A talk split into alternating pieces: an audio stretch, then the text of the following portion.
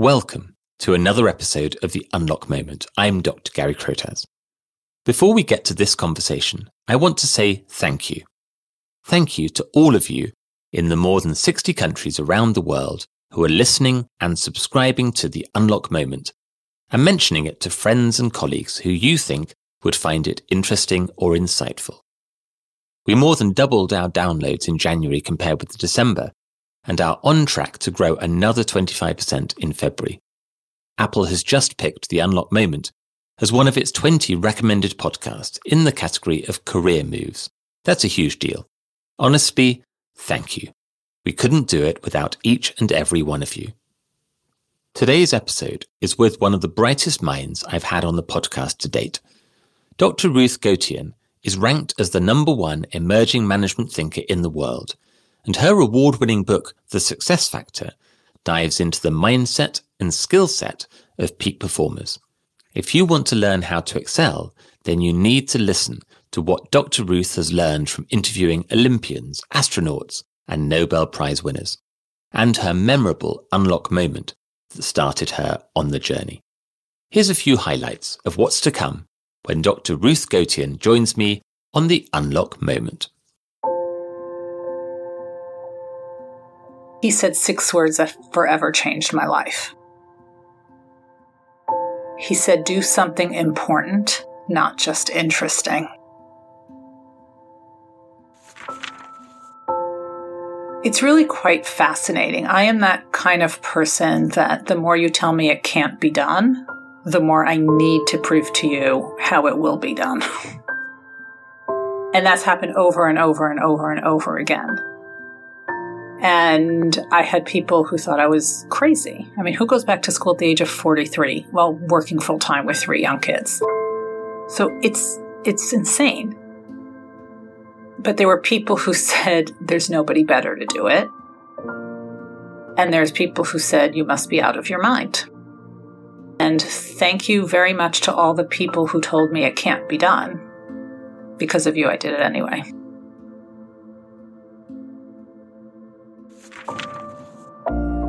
So the astronaut said to me, Oh, Nobel Prize winner. Now that's a high achiever. And I said, I told the astronaut, I said, You went up to space in a tin can. You're a high achiever. and about a month or two later, I told the Nobel Prize winner this story. And he said to me, This is really fascinating. He said, I know a lot of Nobel Prize winners. We see each other all the time. The Nobel ceremony, there's other conferences. We all know each other, right? It's no big deal. But I've never met an astronaut. And I think they're incredible. Because if you surround yourself with other people who are like you, the, the, these high achieving people, they raise the baseline of what is considered average. And that's what we want to do. I think success can be learned. I think we've never been taught it, but I feel it can be learned. What do you think is the secret to success? I think there's four of them. I think there's four elements of success, but I think it really starts with. My name's Dr. Gary Crotaz, and I'm a coach, podcaster, and award winning author of The Idea Mindset, a book about how to figure out what you want and how to get it. The unlock moment is that flash of remarkable clarity when you suddenly know the right path ahead. When I'm in conversation with my coaching clients, these are the breakthroughs that are so profound that they remember vividly where they were, who they were with, what they were thinking when their unlock moment happened. In this podcast, I'll be meeting and learning about people who have accomplished great things or brought about significant change in their life. And you'll be meeting them with me. We'll be finding out what inspired them, how they got through the hard times, and what they learned along the way that they can share with you. Thank you for joining me on this podcast to hear all about another Unlock Moment. Hello, dear listener, and welcome to another episode of the Unlock Moment podcast. If you've been listening for a while, then you will have enjoyed my master locksmith conversations with some of the world's leading coaches on the secrets of success and fulfillment and how to discover your own unlock moment from Dr. Marshall Goldsmith and Dr. Mark Goulston to Morag Barrett, Gary Ridge, and Micah Librant. These are some of my favorite conversations because I learn so much each time. Today's guest is someone I've been following for a while and hoping to bring it onto the unlock moment. I'm so delighted that she said yes. Dr. Ruth Gotian is a leading executive coach and trusted mentor. She was ranked as the number one emerging management thinker in the world by Thinkers 50. She's also the chief learning officer in anesthesiology and the former executive director of the Mentoring Academy at Weill Cornell Medicine in New York. In addition to publishing in academic journals, she is a contributor to Harvard Business Review, Forbes, and Psychology Today. Her research is about the mindset and skill set of peak performers, including Nobel laureates, astronauts, and Olympic champions, which she writes about in her award winning book, The Success Factor, published early in 2022. I'm looking forward very much to hearing about Ruth's recipe for success in leadership and in life, reflecting all she's learned from high performers, and of course her own unlocked moments of remarkable clarity on her journey of lifelong learning. Dr. Ruth Gotian, it is my great pleasure to welcome you to the Unlock Moment. Oh, that was such a beautiful introduction. Thank you. I appreciate that. I'm so delighted that you could come. And you're you're uh, dialing in from New York today, is that right? I am. Fantastic. So I'm just north of London here in the UK. So we're going to come on and talk about your research into high achievers, but I'd love to hear more about your personal journey and how you found yourself in this space. So where did this all start for you? I think it was always there and I didn't know it. Um, My first two degrees are in business and like all good business students, I dipped my toe into finance and international banking. I did really well. I got tenure after nine months, which was unheard of, but I was miserable. I hated it. And after two years, I went back into academia. I had worked in higher ed since I was 18 years old. But I wanted to work with people who had more to lose because I wanted to help push that envelope forward. So I said, what's the most competitive program out there? And I realized that was an MD PhD for students who get the dual degree. So for 22 years, I ran that program, one of the top programs in the country in the United States.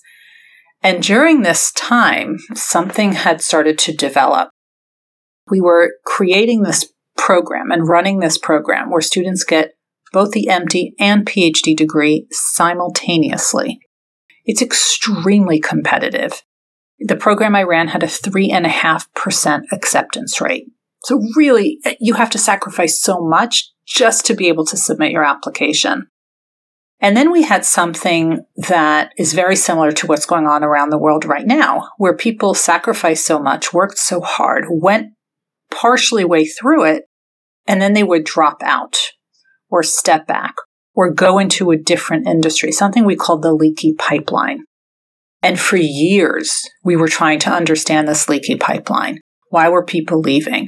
Books were written about it. Academic articles were written about it. Talks were given about it. And in the 22 years I was there, the needle hadn't moved. Nothing has changed. Now, Einstein said if you do the same thing over and over again and expect different results, that's the definition of insanity. And I was done with that. I was done with trying the same thing. And I was more curious about those who were doing such exceptional work because with those who were staying, they were incredible, but there were always those who floated to the top. I said, what if we could create more of those people? Wouldn't their output and their innovation more than make up for anybody who's leaving? How do we get more of those people? Well, I realized we didn't fully understand those people at the top. We were so focused on those who were leaving. So at the age of 43, while working full time and raising my family, I went back to school to study this exact question and I got my doctorate. It's so interesting. It's it's such a it's such a personal thing for me because a lot of listeners won't know that that's exactly the program that I did in the UK. So it was very established in the US for a long period of time. A small and, and as you say, highly competitive program. When I, I did the same in the UK, there were in the country 12 places. So 10 were in Cambridge, two were in London. And I was one in my year group of, of 10 in Cambridge. Um, and, and it was the same. I, I traveled halfway across the country and changed medical schools to do it. Um, and you had to do, so normally in, in the UK, you would do your clinical training. So your ward based medical training would take you three years to do. And in the program that I did, you had to do all of that training in 18 months. to fit Oof. in the PhD as well. And I think I remember being in my early twenties probably and, and thinking slightly naively as you do that I can do anything and you're resilient and you bounce and all of that kind of stuff. And you have no idea how intensive that is actually, um, and how choices that you make with the best intentions might just not work out to be, to be okay. And, and the way you described the leaky pipeline, I was that leaky pipeline. So I was one of the students who ended up not continuing after the end of the program. I completed the program. Um, but yeah, it, you know, I've, I, I met such extraordinary people through that. So exactly as you described, the kinds of people who came through that program were really very unusual. It's a different breed. It's just a different, it's a different breed. And I was fascinated.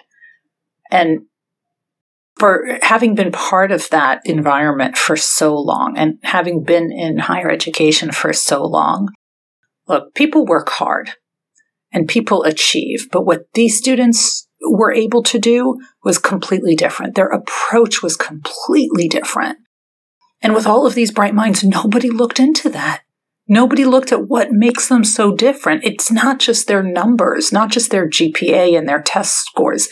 Their approach to problems and challenges was completely different. And that was my first aha moment of we don't understand the people in our programs and what makes them so great. So how can we reproduce that? And as scientists, it's all about re- reproducing your results. And we couldn't do that. Um, and that's one of the reasons that I needed to figure out what made them so great. So my doctoral dissertation was actually on, on that group, on the most successful physician scientists of our generation.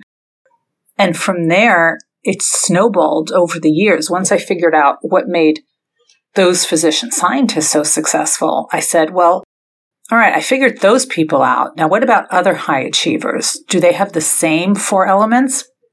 And that's when I started interviewing the astronauts and the Olympic champions and the Fortune 500 CEOs and senior political officials. And that's when I realized that the astronaut was just like the Olympic champion figure skater.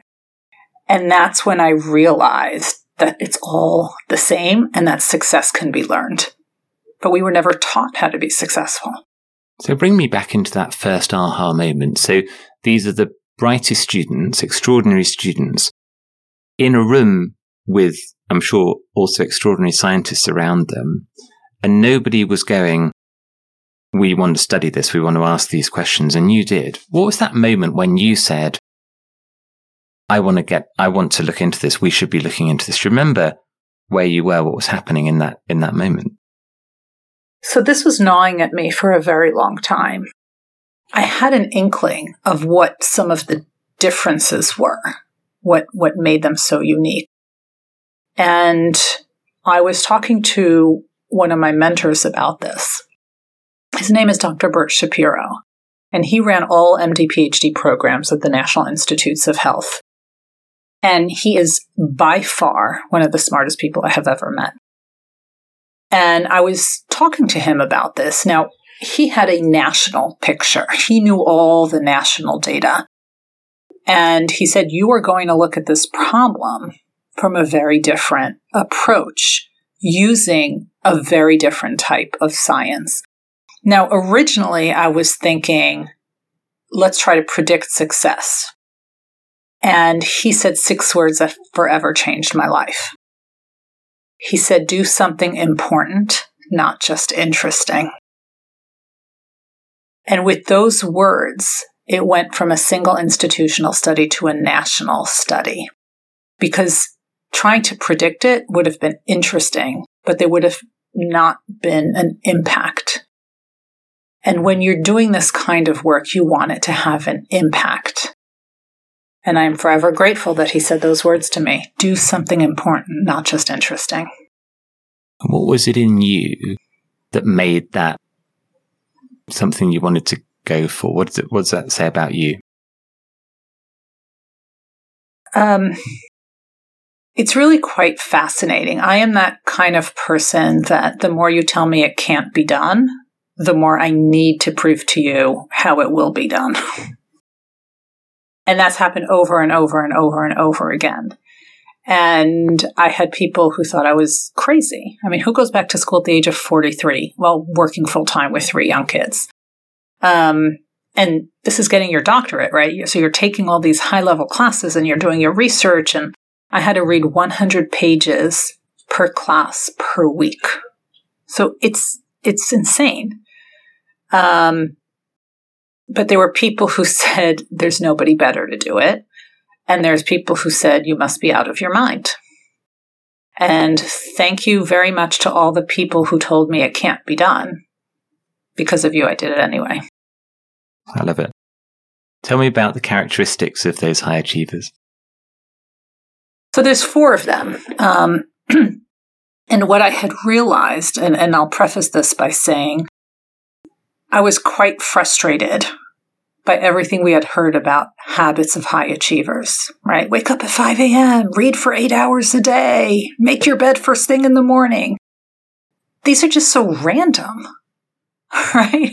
If I don't make my bed, I'm not going to be successful. I definitely get get up at 5 a.m. right? no, I do make my bed, but, um, and what happens if you're a night owl and you don't go to bed till two, three o'clock in the morning? How are you going to wake up at 5 a.m. and be effective?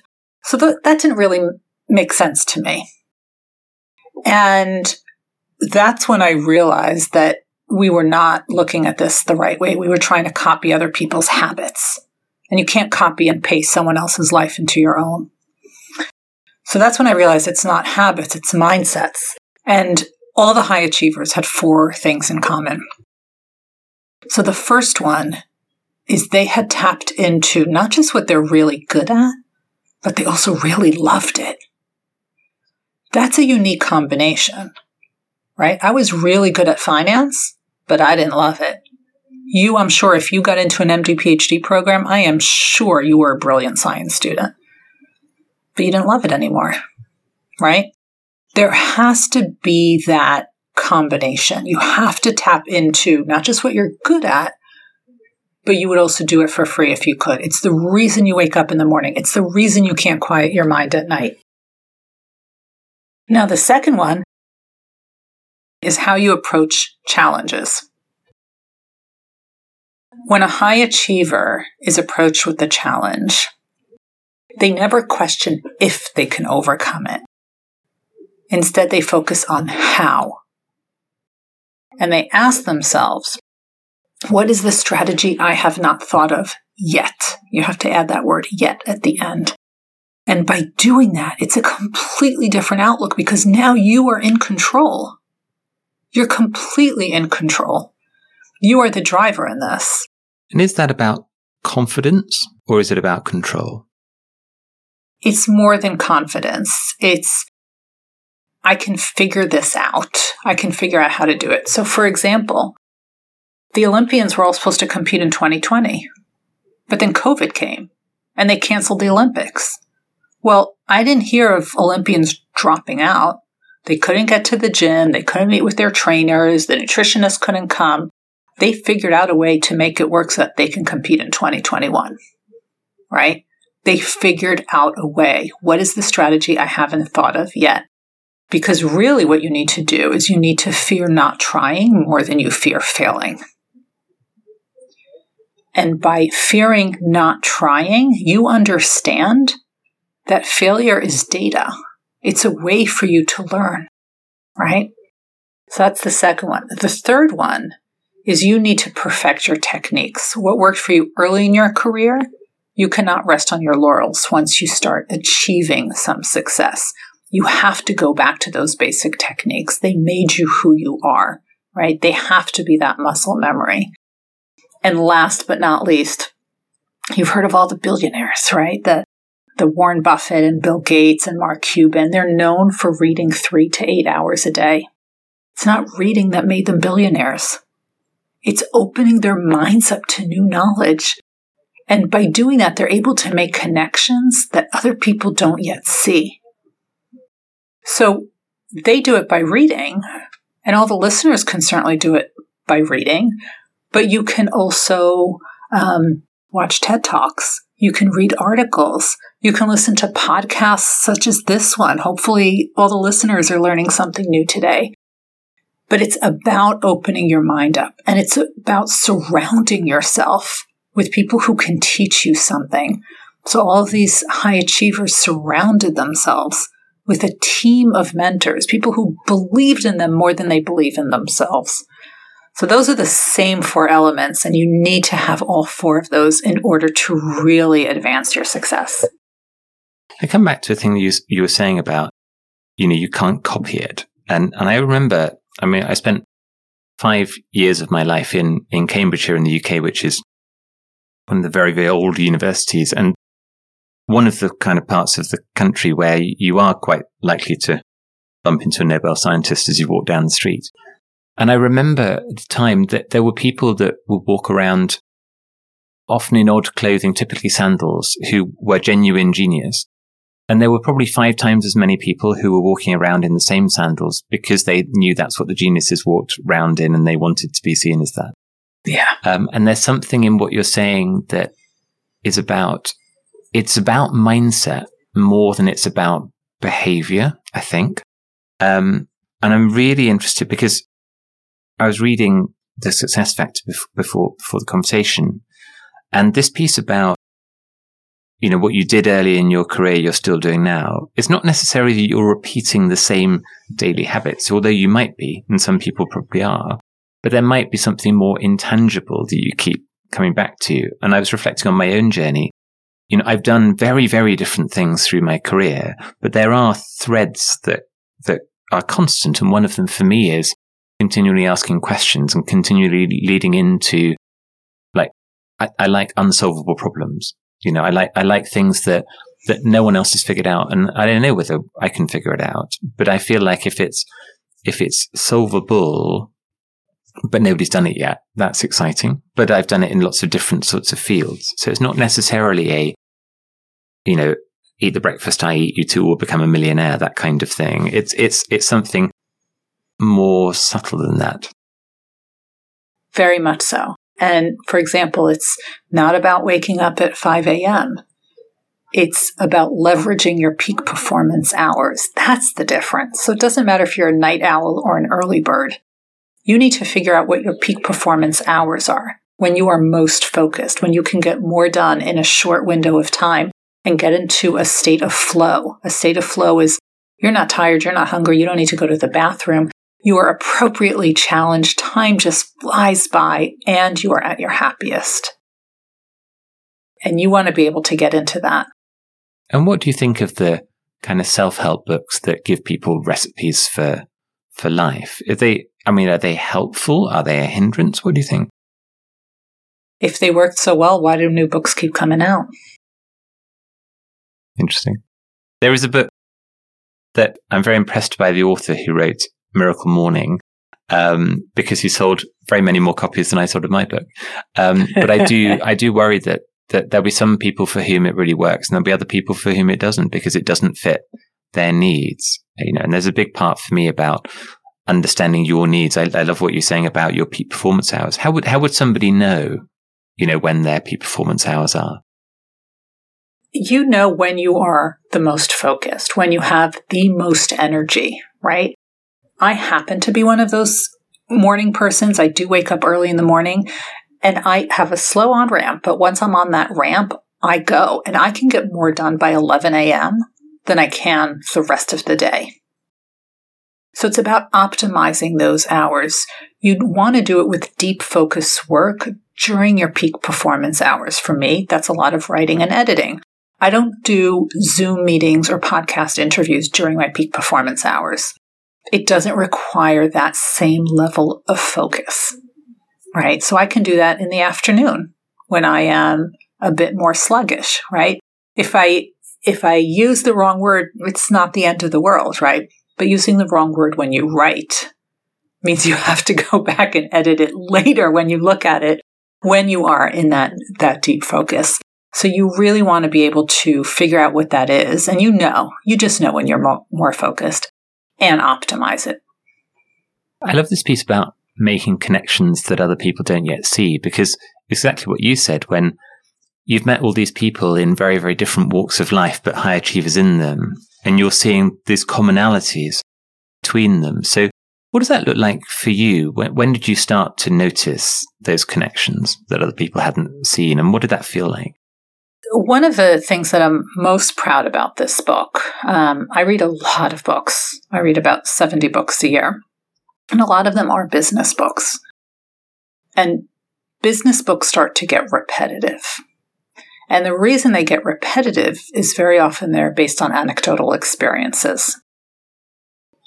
What I am most proud of is that my book is based on the research that I have done. And it was a quite a scientific approach on how to do this. So I think that is something that makes it different. And that is what has allowed me to see themes, right? Because I do qualitative research, which is all about talking to people, peeling apart those layers and pulling them back, and then seeing the themes that emerge. And that's why I was able to do that. And we have something that we call data saturation, which means you know what the answer is going to be. You ask the question, you know what the answer is going to be. The story might be a little bit different if it's an astronaut or an Olympian or a Nobel Prize winner, but you know roughly what they're going to say. And that started happening. And it didn't, it didn't matter if it was an NBA champion or a Nobel Prize winner. When that kept happening over and over and over again, I, I said, I think I figured this out. I really figured this out. And at that point, I was just collecting stories. So now when I interview them and I ask my question and they tell me their answer and I start chuckling. They said, What's so funny? I said, I knew you were going to say that. And they said, Well, how did you know? I said, Because I've interviewed over a 100 people. I know the answer. Um, they said, Really? I said, Yes. Who surprised you most of all of the people you interviewed? That had to be the most decorated Winter Olympian, Apolo Anton Ohno. Um, he did short track speed skating. He has, I think, seven, eight, nine medals. Um, talking to him was like talking to a colleague. He was exceptionally well read on all of the areas of um, social science and psychology. We were talking about flow. He read the book. I was not expecting that. And we were able to have almost an academic conversation, which geeked me out. And and I loved. And I was so not expecting that. I also was not expecting him to tell me that his medals were in a brown paper bag in the sock drawer. That shocked me. what did what did that tell you about what happens with high achievers when they achieve their goals? Only two of them had their medals on display, um, which I thought was very odd. Right? How do you not wear your medal around your neck all day long. They said it was never about the medal. That was a goal. I met the goal. Now it's on to the next goal. Chapter in my life, not the entire story. And I thought that was fascinating. But it made sense to me because as I thought about it, I don't know of a single Nobel Prize winner who quit doing science just because they won the Nobel if anything, they double down and they leverage that platform to do bigger things. And that's what the Olympians were doing. They were leveraging their platform to do bigger things. Scott Hamilton, the Olympic champion figure skater, turned all of his winnings, he actually gave away all of his medals to the USA Figure Skating Hall of Fame. And now he is raising money for cancer research He's a three time cancer survivor. So it's always on to the next goal and leveraging the, the spotlight you had from that big win to help you achieve your next goal. A friend of mine from the professional ballroom dancing world, Joanne Clifton, was in, she came on the Unlock moment around about a year ago. Um, and in her interview, one of the things she talked about was what she thought in her head standing on the top step, step of the podium at the World Championship and she said, what went through my mind was, is that it? And it had taken her 30 years probably of her career from the age of four or five when she started dancing to her mid 30s when she won the world championship. And she stood there and she went, is that it? And that's, that's almost the last time she danced. I think she danced a little bit after that. And then she went, what's my next thing? And she's now um, a musical theatre and, and, and, television star. She went and did Strictly Come Dancing, Dancing on the Stars here in here in the UK. But in that moment, you know, and and you see pictures, and she said, "There's a picture of me standing on that podium, and you can see in my eyes that that's what's in my head." But up until that moment, there was that drive, you know. So it's it's almost it's it's strange in a way because these are people who are similar to one another, but in many ways very different from most people that you know in the world. Um, do you think they're born or made? Both. I think both. And I think it has a lot to do with your environment as well. So look, you could have all the advantages in the world and all the skill in the world and all the talent in the world. But if you are sitting on the couch doing Netflix marathons, you're not going to achieve that success, right? And we saw that with so many people when the pandemic hit. They just found a seat in the couch and didn't move, right? While other people are always thinking about their next goal, the next goal, their next goal. And even if they don't have any advantages, they still find how to leverage those advantages that they do have. And we all have some sort of advantage, right? If Oprah Winfrey can make it and be who she is and come on, talk about, you know, she is somebody who did not have any advantages growing up at all. And look at, look at what became of, of her life. Um, she learned how to leverage what she was good at. She was always great at public speaking. She did it at church, right? Um, so I think they can, there's something inside of you. You have to tap into your intrinsic motivation to figure that out. Um, if your readers want to do that, your readers, your listeners want to do that first step and figure out what it is that they really love to do. What is that intrinsic motivation? What they would do for free if they could. I invite them to, I invite all the listeners to do what I call a passion audit that helps you differentiate between what you're good at, what you're not good at, what you enjoy doing, what you don't enjoy doing, what you would do for free if you could. And I offer some trigger questions to get you to think about what those things might be. So they can just download one for free on my website, ruthgotian.com slash passion audit. ruthgotian.com slash passion audit.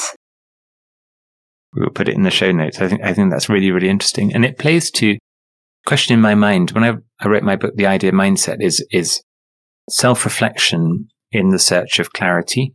Um, that does play to this idea of high achievers. And I talk about clarity of thought, clarity of decision, clarity of action.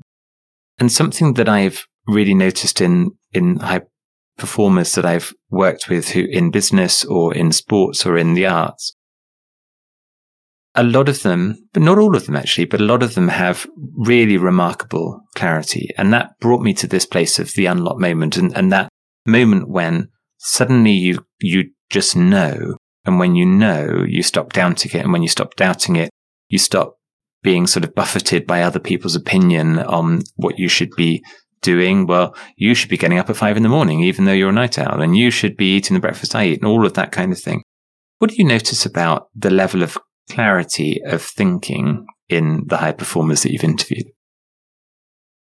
It took a while to get there.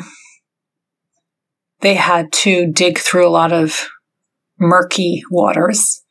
Um, but they surrounded themselves with people who could offer them perspective. Because what happens is when we're working on something, we're, we're so deep inside the jar, we can't even read the label.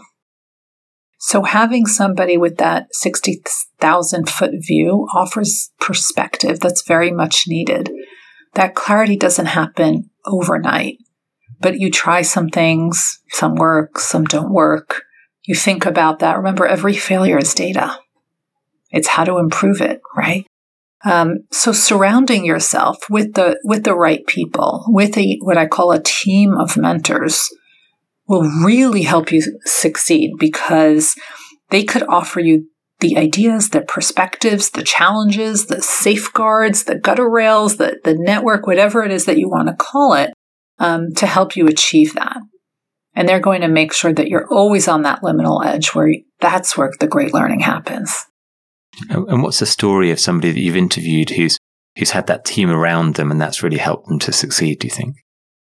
Every single one. Every single one had a team of mentors. And that's why I'm um, so fascinated by this idea that you need to surround yourself. In fact, it's uh, the topic of the book that I'm writing right now is all about mentoring because these are uh, it's your guide by your side. It's it's somebody who helps you see beyond the horizon. They are able to unlock things within you you didn't even know existed. And they will push you and they will help you. And you want not just those senior people, right? We always thought it has to be somebody who's older and wiser and in the corner office. That is no longer the contemporary thinking. That's actually quite limited thinking. Instead, you want a team of people at different levels people who are senior to you, peer mentors, and people who are junior to you, because you can always learn from someone. There's something to be learned from everyone. Um, and I do want to, I do want to offer your listeners, if they want to start developing their own mentoring team and they have questions about who are the types of people who should be on it, um, there's another resource they can download that has some of those prompts for them. And that's ruthgotian.com slash mentoring team. Amazing. I think it's so valuable, these, these additional resources, because I often have people who go into the show notes and, and, and pick them up. And I encourage listeners to do that because there's there's so much additional richness that, that you can get out oh, of it. and I, have got the I've got the biggest one that I'm saving for last. Oh, I'm, I'm, I'm already excited when when I was doing my dancing training for I I danced in the age of about four. Again, you know, all the way through when I was at school. Um, and then later on turned professional. And it was only actually in the last few years of my career when, when we were training in Italy. And I really understood something about what you're describing with mentoring because our coach in Italy, who was a dancing coach, but also quite a mental coach. And he said, you know, when I was a dancer and competitor myself, I was good, but I wasn't the best in the world. But he said, I, I do think I'm the best in the world at turning people into world champions. And in his school, in this little industrial estate in a tiny village north of Bologna in Italy, I think across the different disciplines and age bands and different things, they had about 135 world championships in that school. And you would walk into this un- unassuming corrugated iron kind of shed. And inside was a sprung maple floor. And of the top 12 cups in the world, six were in that room. And they were all trained by him and nobody, you wouldn't know outside because it wasn't, it wasn't high profile. There wasn't a website. You didn't know. And, but people were flying in from Russia, from Canada, from Eastern Europe to come and train with this guy. And, and what he did, one of the things that I remember he, he was doing was forming that team. And we'd come through a, a system where you would go and take lessons with the former world champion because it seemed so obvious that you should be learning from the person who'd done it before. And he said, well, why would you do that? Because just because they won it doesn't mean they can teach it. Yeah. And I thought, well, for all of those degrees and PhDs and things I did along the way, I'd never figured that out. And it took somebody else saying to me, you just need to see the world in a slightly different way.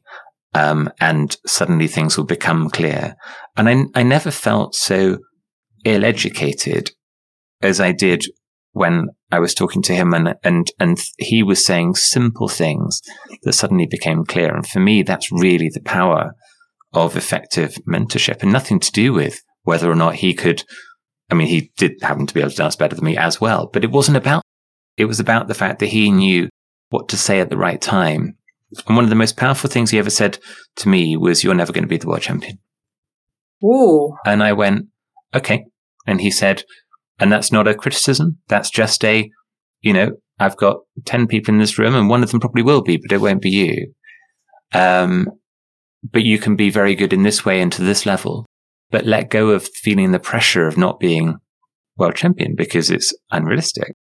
And it helped me to let go of something in my mind, actually.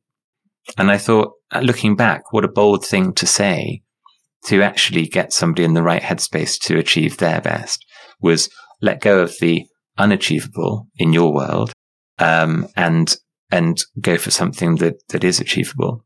It's very interesting.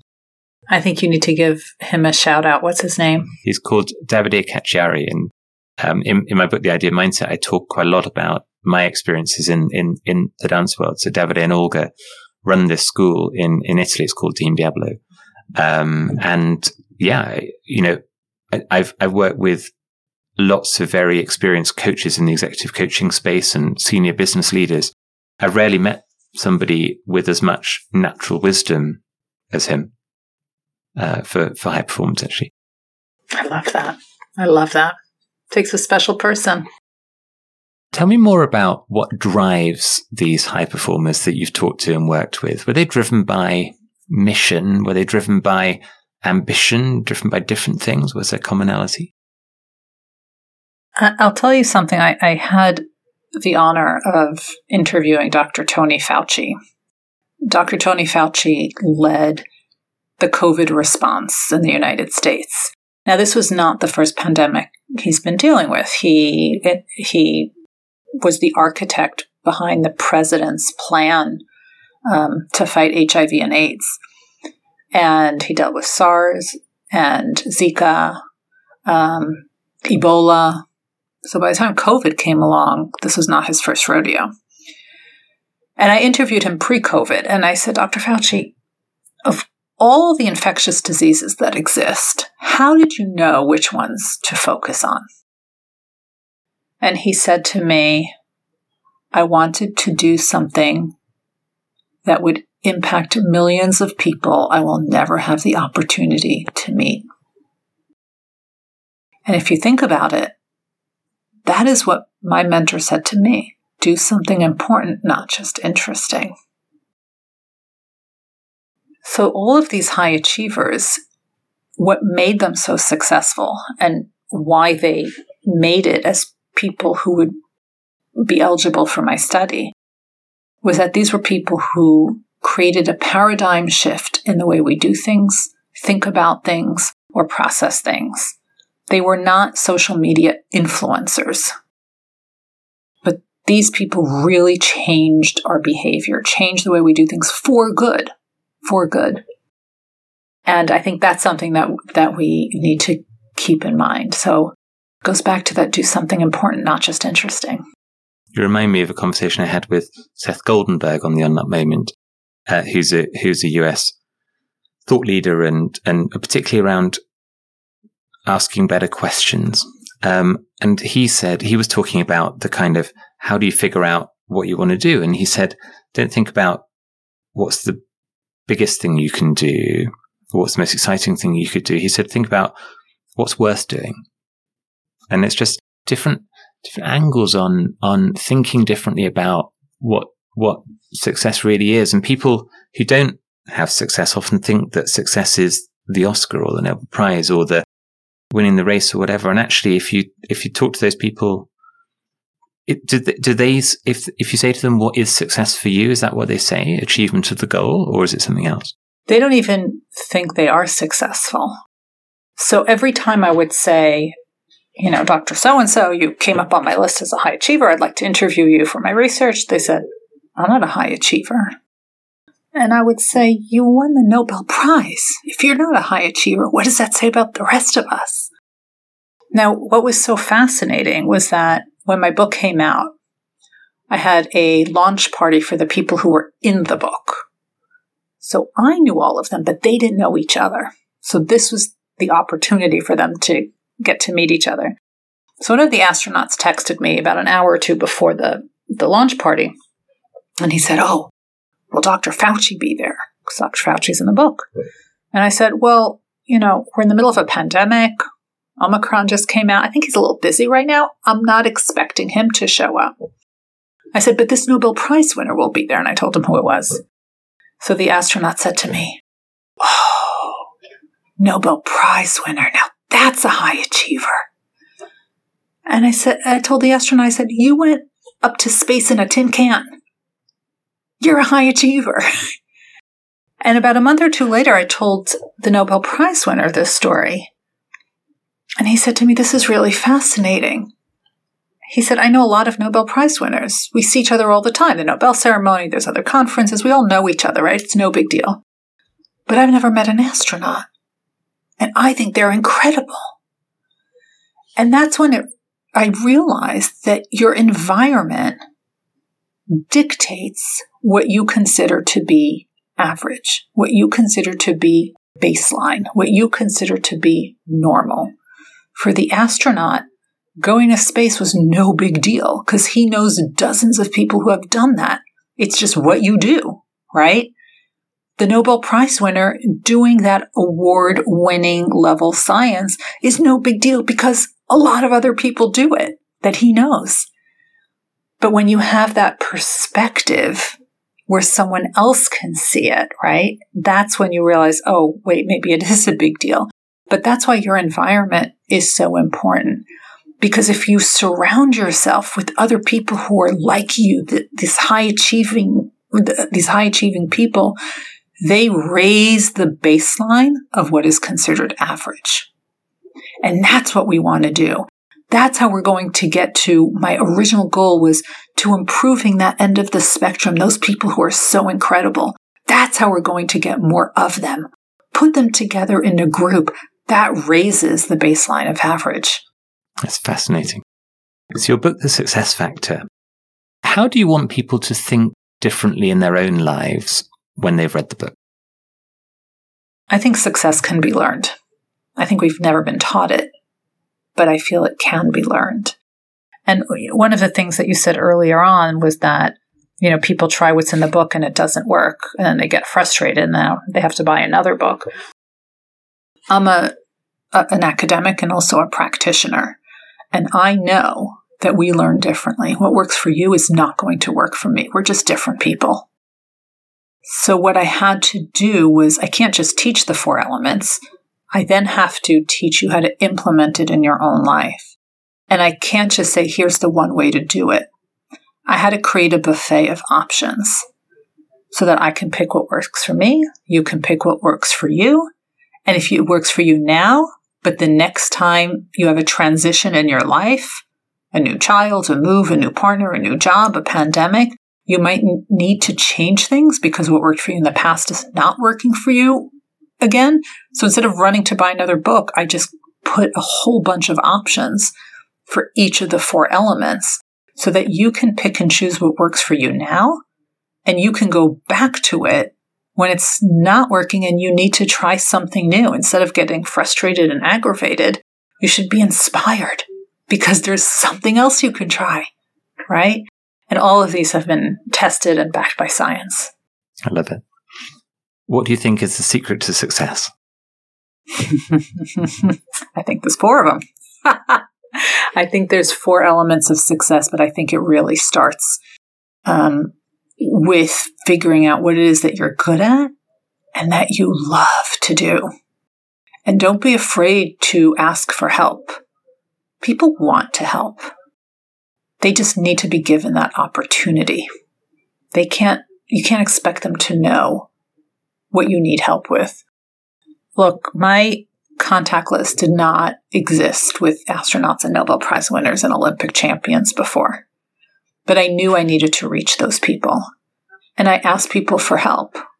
I said, I want to reach this Olympian. I want to reach this Nobel Prize winner. I want to reach this astronaut. Do you know somebody who knows this person who could introduce me? Because most of them were through introductions. I would say about 95%. And that's what you want to get to. And then you have to know how to talk to people, right? If everything you're doing is transactional, you're not going to get very far in life. You have to give more than you receive. And here's that, that big bonus one I, I told, I told you that I was going to save for the end because this is the one that's the most popular. Every time I write about how to talk to strangers, right? I mean, people heard in the intro, I write for Harvard Business Review and Forbes, etc. Those articles go viral, which leads me to believe this is an area that people really need help with. And one of the ways I think to overcome it is to have sentence starters. These are benign conversation starters where you're not talking about work, but you can talk about other things and it really kicks off a conversation. So I put together 13 of my favorite conversation starters. And if your listeners want, they can download it at ruthgotian.com slash conversation. Fantastic. I will put them all in, in the show notes. So what's coming up next for you? You've got another book in the works. Yes. I am co-writing a book on mentoring, uh, which will be out in spring 2024. This is everything I have always wanted about mentoring in one book. So instead of getting one chapter here and one chapter in somebody else's book, and here's the article, it's all in one book. Um, and I'm co-writing it with somebody who's in the UK. So this is this is fun, and I'm practicing my British English writing. That's very exciting. Yes, we, we, we do practice in, in, in a couple of complex ways, whereas you, you in the US are all with the C. We're with the C and an S sometimes. So just, just, just to help ev- confuse everybody. Uh, how can people find out more about you? Where can they find you on, online on social media? Sure. So my website is ruthgotian.com. That's R U T H G like Gary, O, T like Tom, I A N like Nancy, ruthgotian.com. All the social media is just my name, Ruth Gotian. And I write for a lot of those journals that you heard about, um, probably around six articles a month at minimum. And I post links to them as they come out on my LinkedIn. So um, if people want to know when they come out, and they're all tips all of them are how to take theory and put them into practice in order to make you more successful. So just go find me there. Fantastic. Thank you so much. The unlock moment is that flash of remarkable clarity when you suddenly know the right path ahead. For executive coach, educator, and author Ruth Gotian, it was when her mentor said to her, do something important, not just interesting. That aha moment fueled her career of continual discovery. And I'm so delighted that we've been able to tap into her experience and wisdom today. Ruth, it has truly been a delight. Thank you so much for joining me today here on The Unlock Moment. This has been The Unlock Moment, a podcast with me, Dr. Gary Crotaz. Thank you for listening in. You can find out more about how to figure out what you want and how to get it in my book, The Idea Mindset. Find me on Instagram at Dr. Gary Crotaz and subscribe to this podcast to get notified about future episodes. Most listeners to this podcast on Apple and Spotify haven't yet hit the follow button. If there's one thing you can do right now to help me out, then please click the follow button. The more followers I have, the better guests I can attract for you to learn from. Thanks again for listening, and join me again soon here on the Unlock Moment.